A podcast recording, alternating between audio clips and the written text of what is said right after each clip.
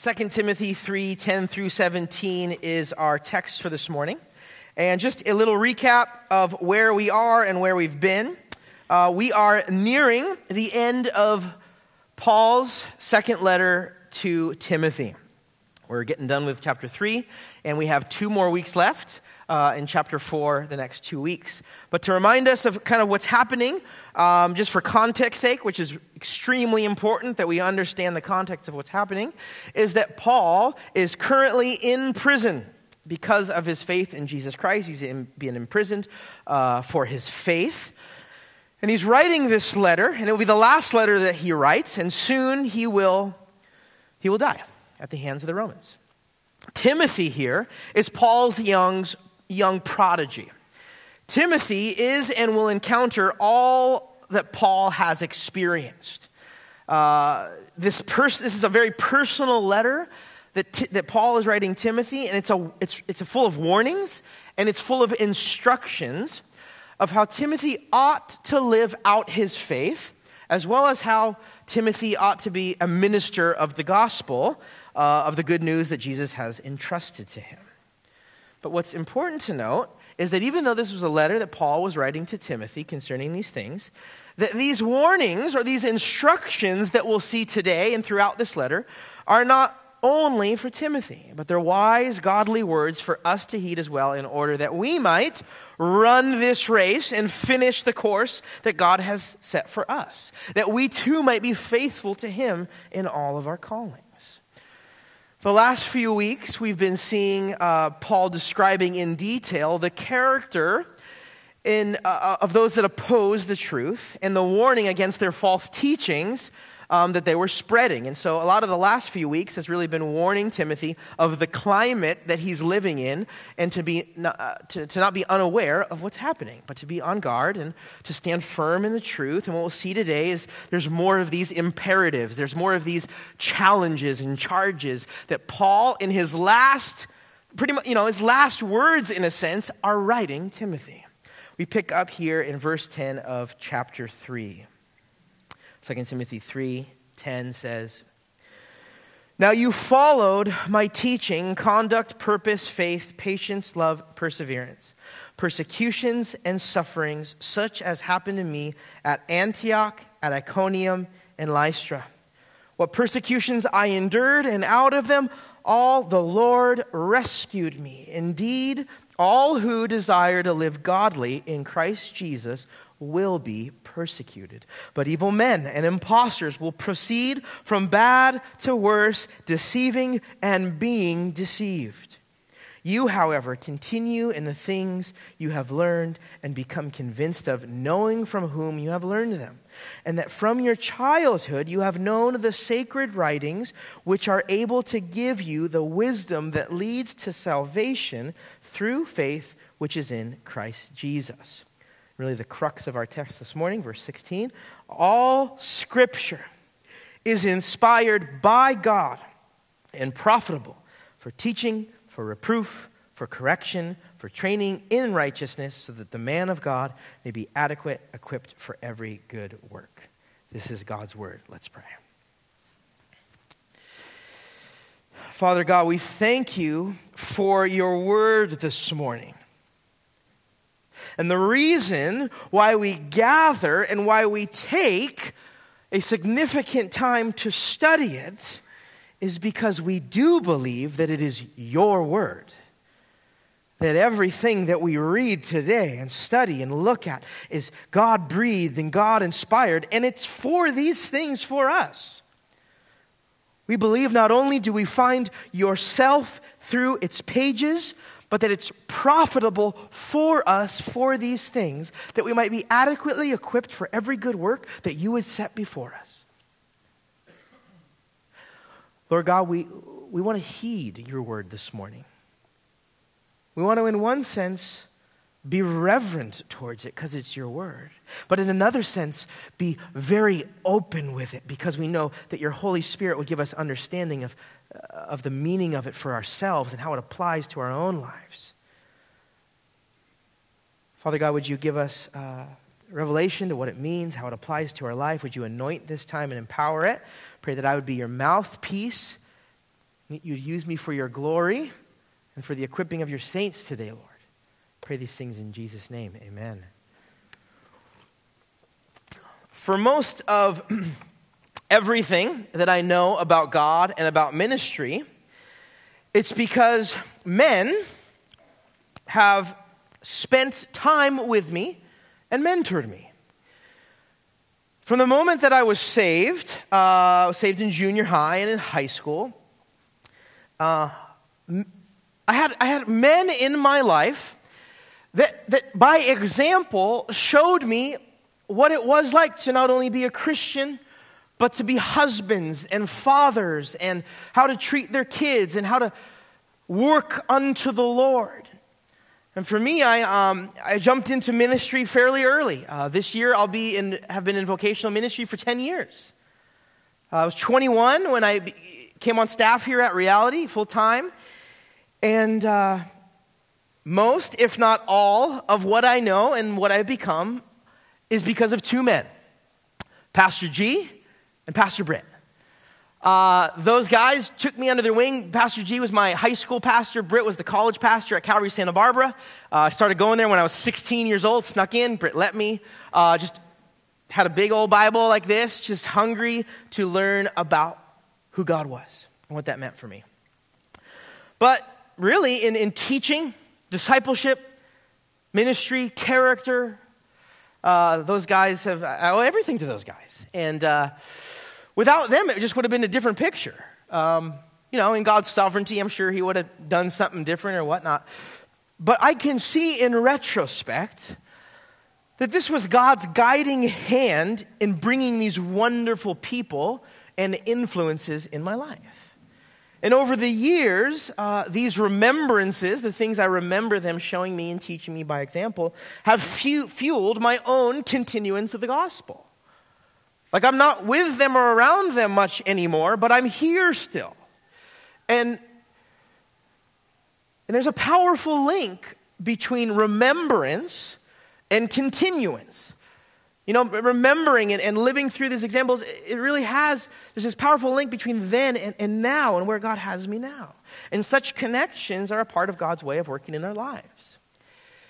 And this is what we see here with Paul and Timothy. We're reminded here of their mentor like relationship. You know, in verse 10, Paul starts contrasting Timothy's life compared to what he just described. He says, You've been doing it. And the reason why you've been actually living out the gospel is because you've spent time with me, Timothy, as, as an apprentice. And I've, I've mentored you and I've showed you how to teach and how to conduct your life and what purpose you should have in your faith and your patience and your love and your perseverance and your persecutions. You've been with me. And Timothy has had the chance to watch Paul close up and to see what he's gone through. And not only that, Timothy has had the chance to see how Paul has faithfully carried on through it all. For Timothy, he must now learn to stand firm on his own two feet in the things which he's learned. Again, we talked about this last week, but Timothy is no longer going to have the backup of Paul or the covering of Paul. Paul is soon to join his Lord and Savior in heaven. so Timothy must now learn to stand firm in the things that he's learned. The language behind the opening phrase here, you, however, have followed me, suggests deep intimacy. It, it, can actually be paraphrased as, You've studied with me at close quarters If you think of that idea of close quarters military, like in a foxhole together, uh, bear each other's burdens, fighting alongside each other, can't even be closer than that. This is the idea there that Timothy has ministered and done life alongside Paul in, in close quarters in all these different ways. One commentator and author describes their relationship like this. He says, Paul was challenging Timothy to recall the deep master disciple intimacy that had begun with Timothy's conversion as a teenager during Paul's first missionary journey in Asia Minor. Paul had been present and very likely was instrumental in Timothy's conversion. Pretty incredible. Certainly, Paul had become large in Timothy's world at this time. Since that time, the young man had walked alongside Paul, studying him in varied circumstances, in diverse cultures, and he had seen Paul challenged and heard his responses. And Paul's repeated sermons really comprised Timothy's theology. I mean, of, of how Timothy viewed God and knew God was because of how Paul demonstrated living for God. And what Paul does, he says, You know these things because you followed me. You followed me in all these, excuse me, different ways. Paul here is not boasting in himself, but knows that in the midst of Timothy's environment, that he has been a good example for Timothy to follow. But what Paul has from the beginning attempted to do was to always be an example for Timothy to follow, to point to the perfect example in Jesus Christ. Because even Paul himself, it wasn't about Paul, it was about Christ. And Paul was attempting to live and honor and glorify Christ in all that he did. And he was looking to Christ as his example. Paul would say a similar thing in his letter to the, to the church in Corinth, 1 Corinthians 1, uh, excuse me, 11, 1 he would say to them, You should imitate me just as I imitate Christ. This is the, the idea that Paul is referring to in our text this morning. Timothy, you've been with me. I've modeled, not perfectly, but I've attempted to model following Christ. And, and as you've seen me as an example, continue on in those things, but I'm not the perfect one. Jesus Christ is the sinless, perfect Son of God. Follow him now. I'm leaving, I'm departing. But remember, it wasn't about me, it was about Jesus. That's what Paul's saying here. Church, can those of you that are older please, please do this with those that are younger? We need you to mentor and disciple us more than you could even know. We don't know how much we need it. I'm kind of speaking to myself as a little young still. Hopefully that's okay. I still, I'm young, I think. Depends. If you're 20, I'm old. If I'm anything older than 31, I'm young. For those of you that are younger in this room, what you need to know is how crucial this is for your own lives. If there's one thing that I've learned, and I haven't learned much in 31 years, is that if I ever have a chance to just talk to someone that has lived any more than I have, I'm just willing to glean anything I can from them. Tell me the good, the bad, and the ugly. Tell you how I messed up. Tell me how you followed the Lord. Tell me how you didn't. I want to hear it all.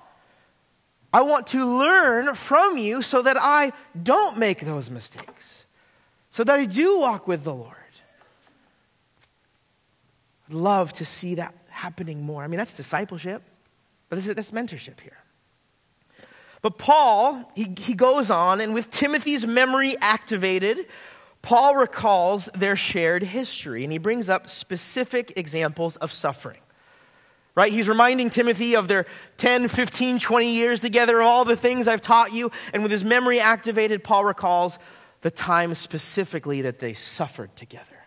And there's three different cities he mentions Antioch, Iconium, and Lystra. And uh, a commentator by the name of R. Kent, R. Kent Hughes describes this shared history. And uh, I will say it's a little bit dramatic and graphic in some way. It's describing the suffering that they shared together. Um, but there's a little bit of blood involved, so, which there was. So here is R. Kent Hughes's take on these three instances of suffering that Paul and Timothy shared together. He says this. Paul had been driven by persecution from Antioch. You can find that in Acts 13 50. There's a record of that. He had to flee from Iconium when a plot to lynch him was uncovered. Read that in Acts 14 5 and 6. And Timothy was in Lystra when Paul was stoned. Timothy saw this. Rocks crushed against Paul's skull.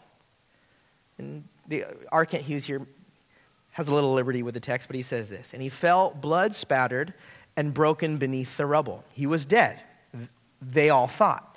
And his murderers departed, leaving his bodies to his followers. How the believers mourned. What would they do without him? Suddenly, Paul popped one eye open and then the other. This is his take on it. But it's, it's probably kind of true, maybe. I don't know. It's all right, brothers. No funeral today. Let's get out of here. I, I like it. Who knows? And he rose up and he entered the city. We do see he entered the city, Acts 14 20. That other stuff, I'm not sure how it happened that way. But here's the point what a memory for Timothy. How he must have played and replayed that in the young man's heart. Remembrance of these things steeled him for faithful continuance. I mean, this is the stuff, this is the stuff that they did together. I mean, this was, this was real. This was life and death ministry that they had partook together. But Paul's point is that through all of that, he endured because the Lord rescued him.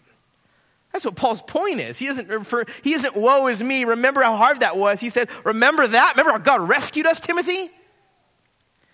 But what's important to note is, you know, some of us would think, rescued? You were still imprisoned, stoned, and almost killed, and you're in prison now. How are you saying rescue? Well, in God's economy, rescue doesn't mean suffer no harm.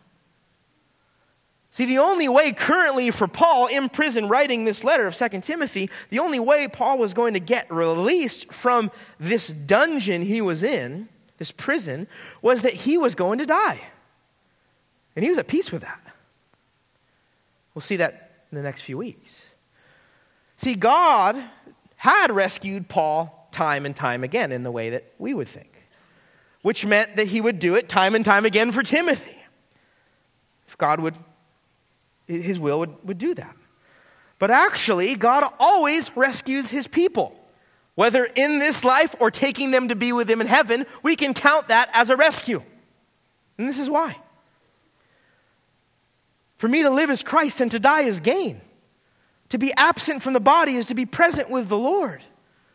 For Paul, his greatest final rescue was to go be with Jesus. He knew his time was up, and he was at peace with that.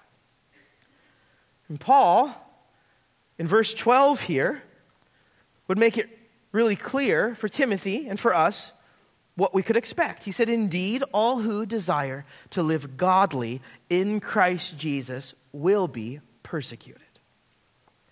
This is a hard, real truth. For Timothy, this may have been ingrained in him already. He, he may have just figured, you know what, that's part of the gig. When you follow Jesus, you suffer, and I've actually never experienced life without suffering. But, but in some senses, you have to think, did Timothy may have hoped for something else? Or, or maybe that wasn't true. You know, Paul's crazy. Paul's just offending everyone in the whole world. I'm timid Timothy. Maybe it's not going to happen for me. Either way, I assume, as he's reading this letter by Paul, that Timothy would have stopped and taken a deep breath and paused while reading this. And I think it's only right that we too stop and let this sink in. Indeed, all who desire to live a godly life in Christ Jesus will be persecuted. Timothy knew all of this. But to hear it from Paul again in a period just before his own death must have been very sobering. But as we can see throughout Scripture, and as uh, we know, suffering is a part of following Christ. It's for all of us. And we shouldn't expect anything else. But we should embrace it. We should walk in it, and we should not be surprised when we do. Because the truth is, if they persecuted our Lord, they will surely persecute us. Jesus told his disciples this John 15, 20. He said, A servant is not greater than his master. If they persecuted me, they will also persecute you. There's no hidden meaning in that text. That's what it means. Jesus would describe it another way in the Gospels, Matthew 10, 38 and 39. He said, And he who does not take his cross and follow after me is not worthy of me. He who has found his life will lose it, and he who has lost his life for my sake will find it. Paul, in his letter to the church in Philippi, Philippians 1:29, would say this, "For it has been granted to you on behalf of Christ not only to believe in him, but also to suffer for him." But we also see in Scripture the truth that this is not our home. Our life is temporary, it's a vapor, it's a mist.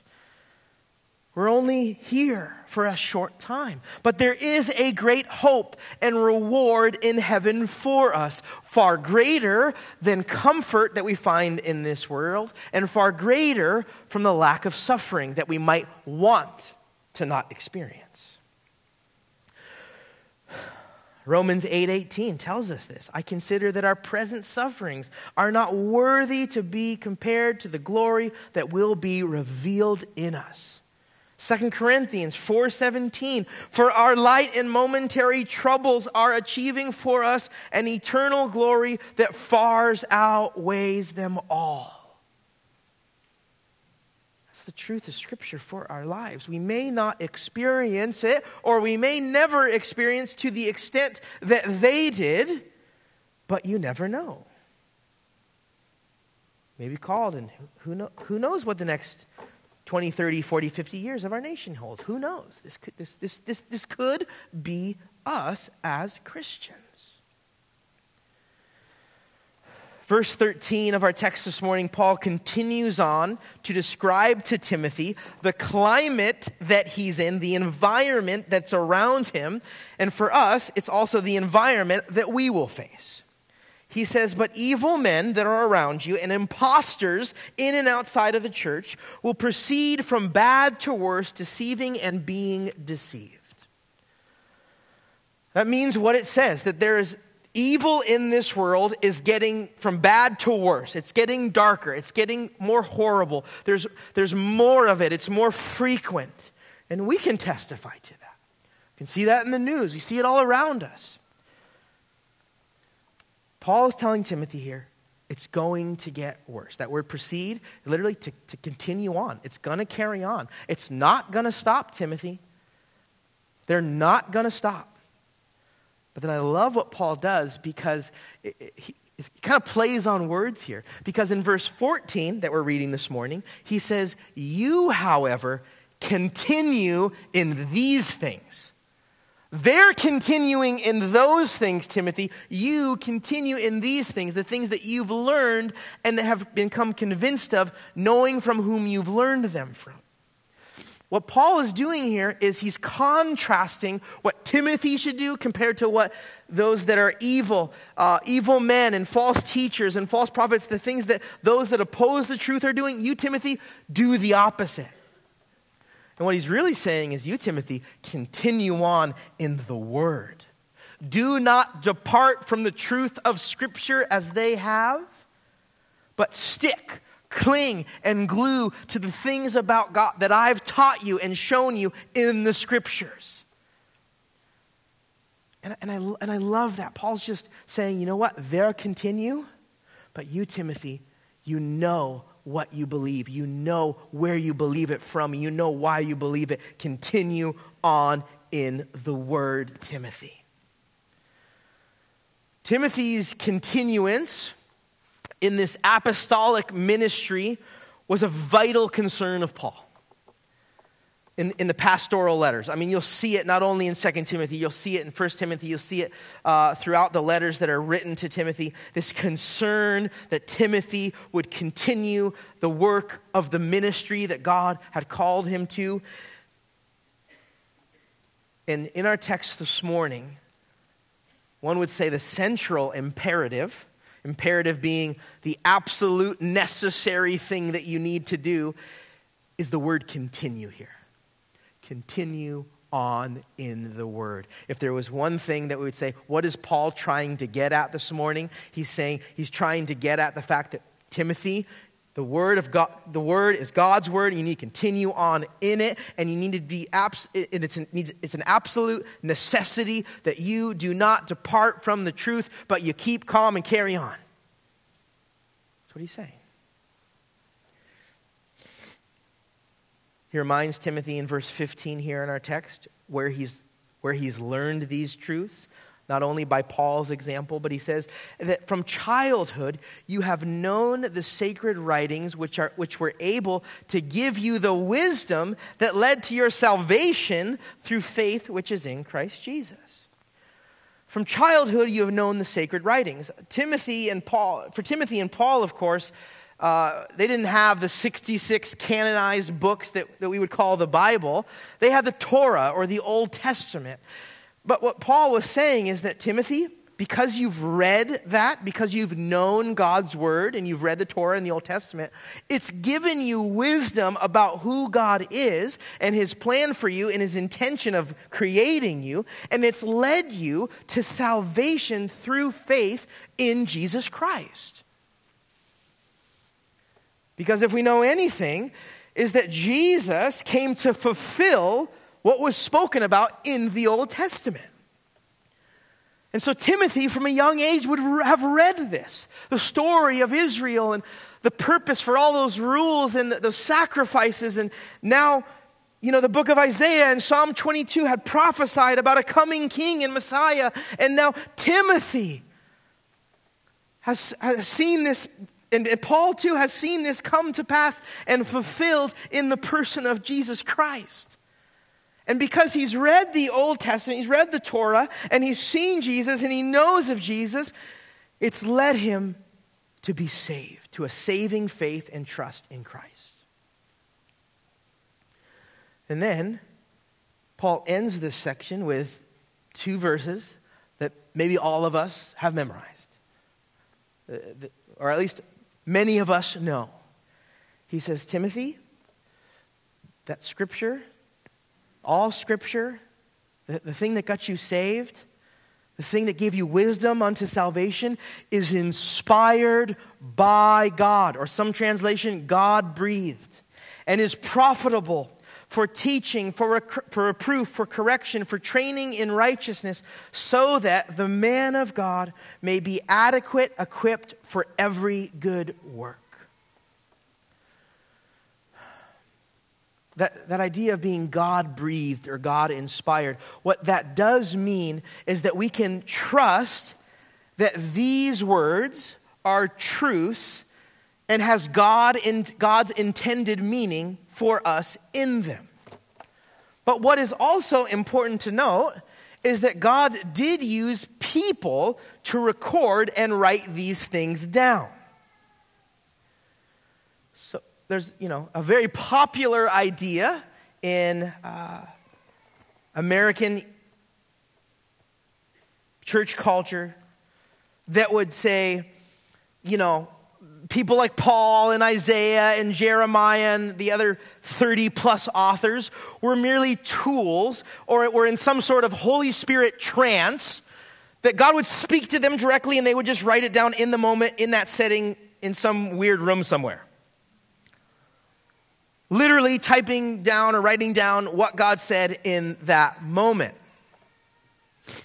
The Bible is clear, actually, how it's written. It doesn't hide the fact of how it's written. The Bible is a you know, divinely human book, you could say. See, God used people and their stories in that part of history to compile His word. See, the Bible is a story.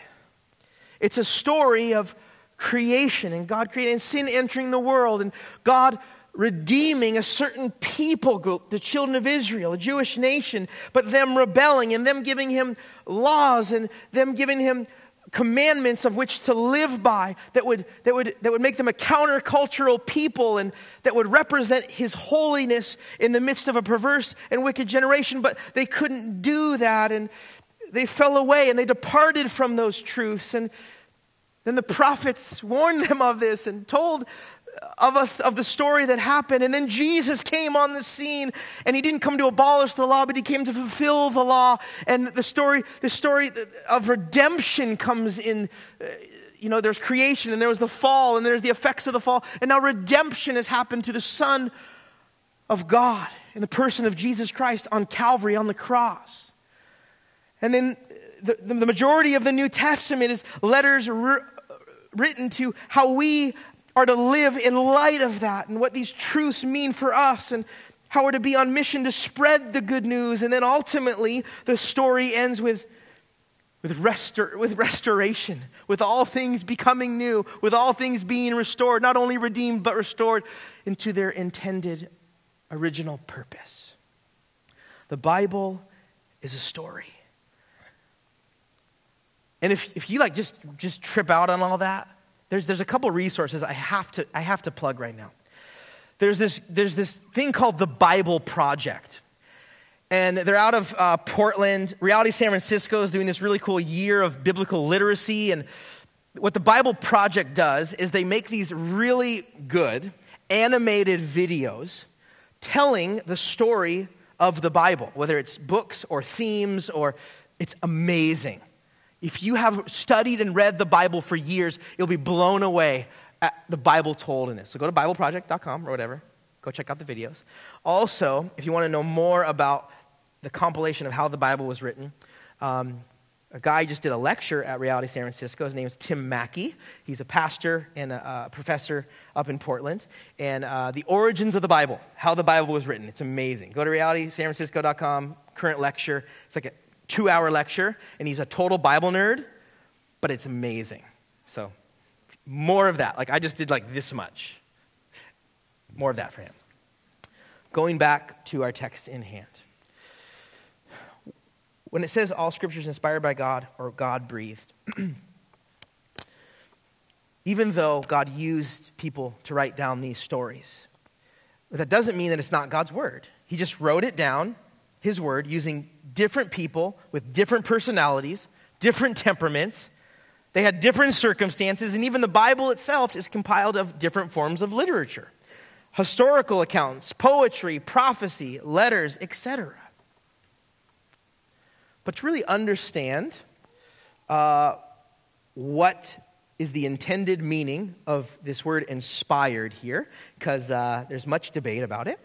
One author, for clarification, would say it this way this is what he said. Some Christians have imagined that when people talk about the Bible being inspired, this is the sort of thing they mean that Jeremiah, Paul, and others functioned as God's typewriter or dictating machine. This can't be right. These two writers themselves, to look no further, give plenty of evidence that their own personalities, vocations, struggles, and sheer individual circumstances affected deeply the way they saw and said things. The inspiration of the Bible didn't flatten out individual styles and angles of vision. If anything, it emphasized them.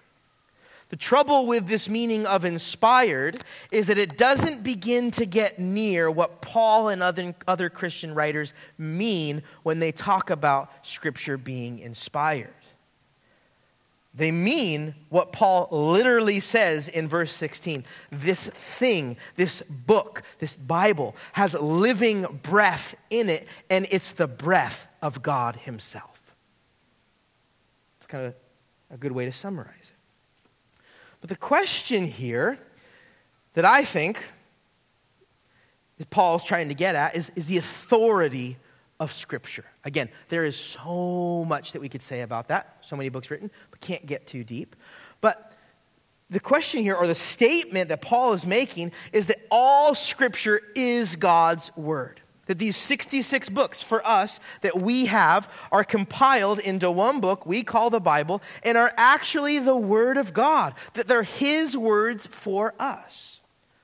The point that Paul is stating that we believe, that we believe is, is correct and true and right, is that this book that we have is the authoritative, infallible, inerrant Word of God.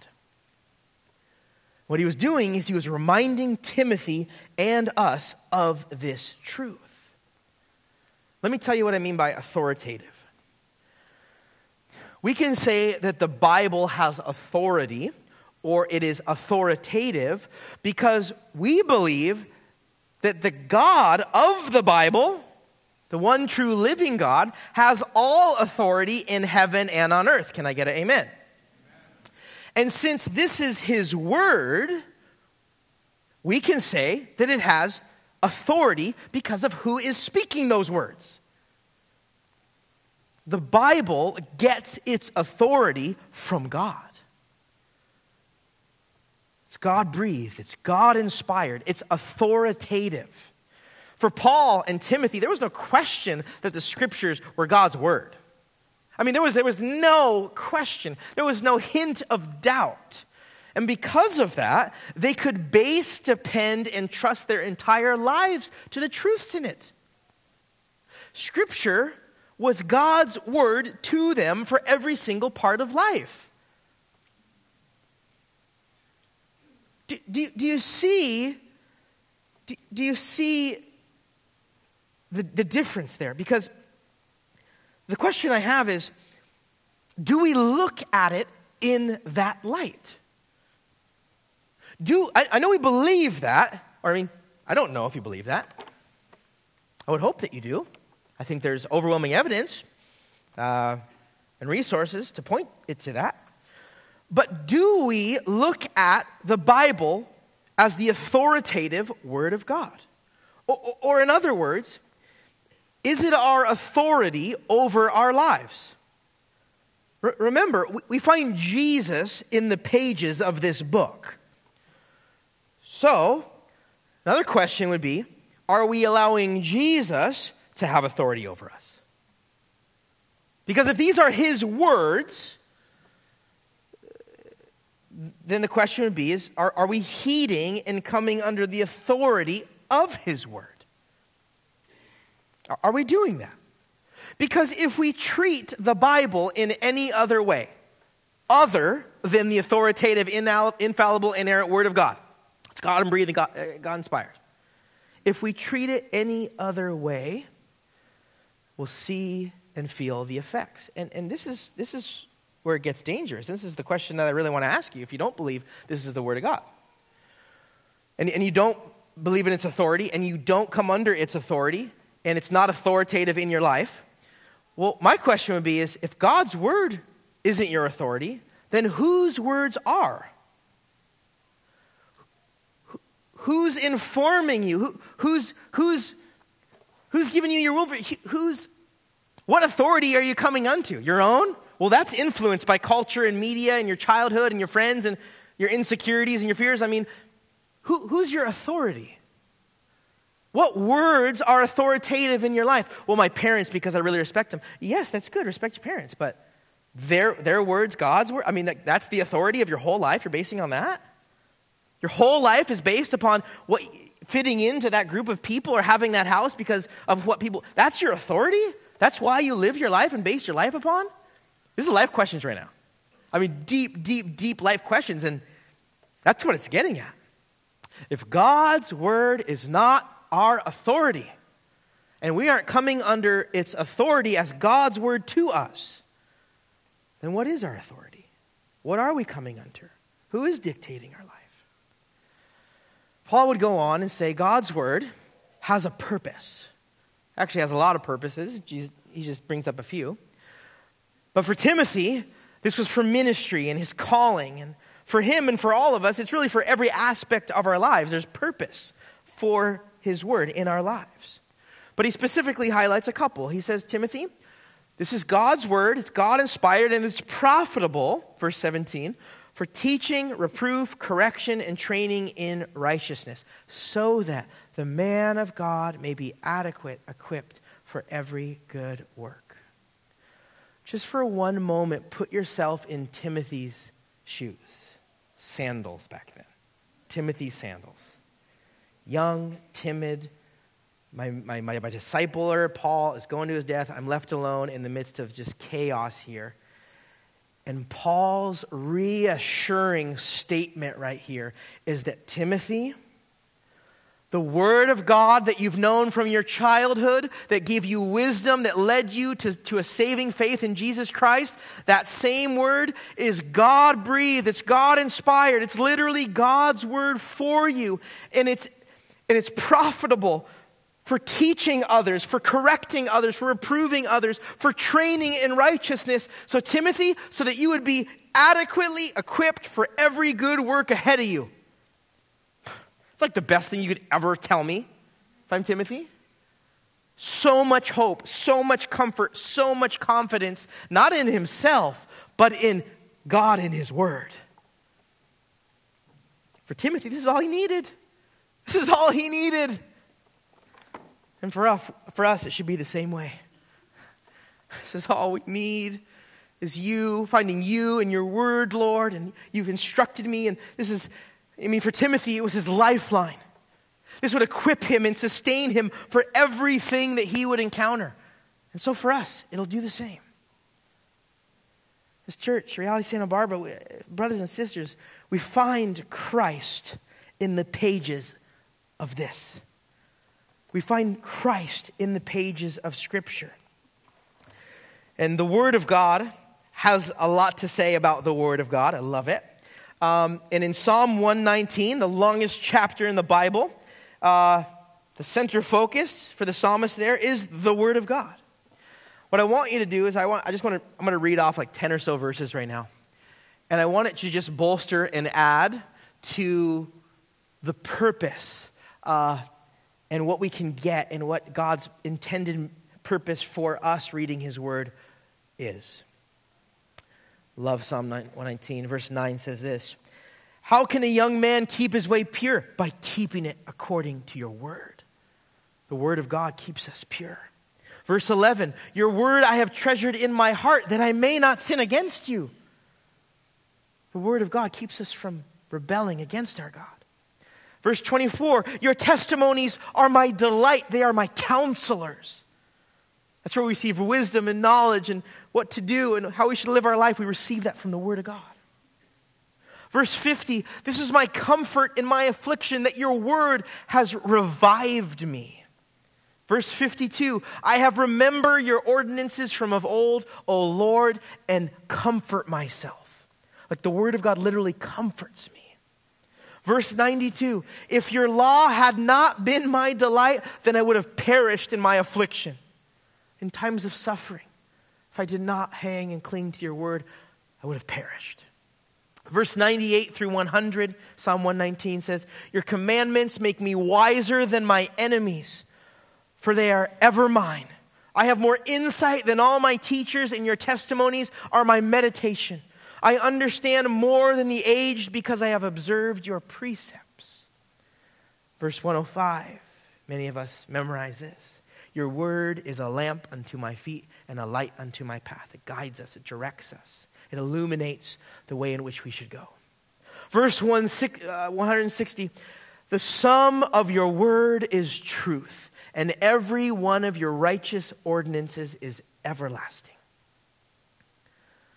Famous Bible scholar, theologian N.T. Wright said this If we let Scripture have its way with us, come under its authority. All this is within reach. Because, of course, Scripture not only unveils the living God we know in Jesus Christ, but through our reading and pondering, it works this knowledge of God deep into our consciousness and even our subconsciousness by story, poetry, symbol, history, theology, and exhortation. The Spirit who caused it to be written, who spoke through the different writers in so many ways, is as powerful today as ever. And that power, through the written word, can transform lives. Thank you, Jesus, for your word.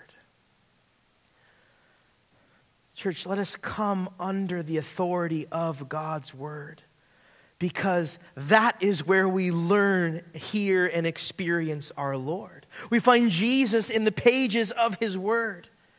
Let's endeavor, as Paul would tell Timothy, to continue on in the things we know of the Lord, to press in, continue on, and lean on God's word for all we need. Amen. Amen. Let's pray. Father God, we thank you for this treasure that you've given us in your word. In it, we find you. In it, we see you, Jesus. And for many of us in this room, we have read it, we have believed it. You've saved us from our sins. We've come to a saving knowledge of it. And if that wasn't enough, Lord, you give us everything in it pertaining to life and godliness. Oh, the depths and the riches of your word, Father. God, we too want to continue on in knowing your word. We see how profitable it is for us. We see its effect. We understand that it's living and active and sharper than any double edged sword. It's like a fire and a hammer. Faith comes by hearing the word of God. Just as the psalmist would say, God, we want to treasure and delight and meditate on your scripture. And even more than that, Lord, we want to come under your authority by the authority of your word. God, for those of us in this room that have not done this, that we are our own authority, that we are allowing everything else other than your word to be the authority of how we live our life.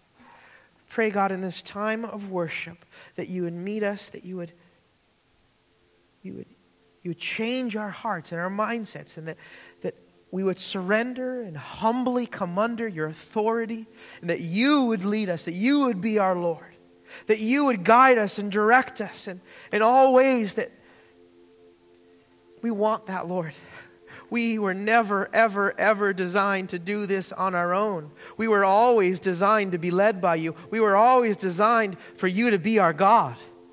And you've given us your word now so that we could know you, that we could hear your voice, that we could see your plans and your purposes, that we could adhere to your truths, and that we could experience you. So, Holy Spirit, would you do that work in our hearts right now? pray these things in Jesus' name. Amen.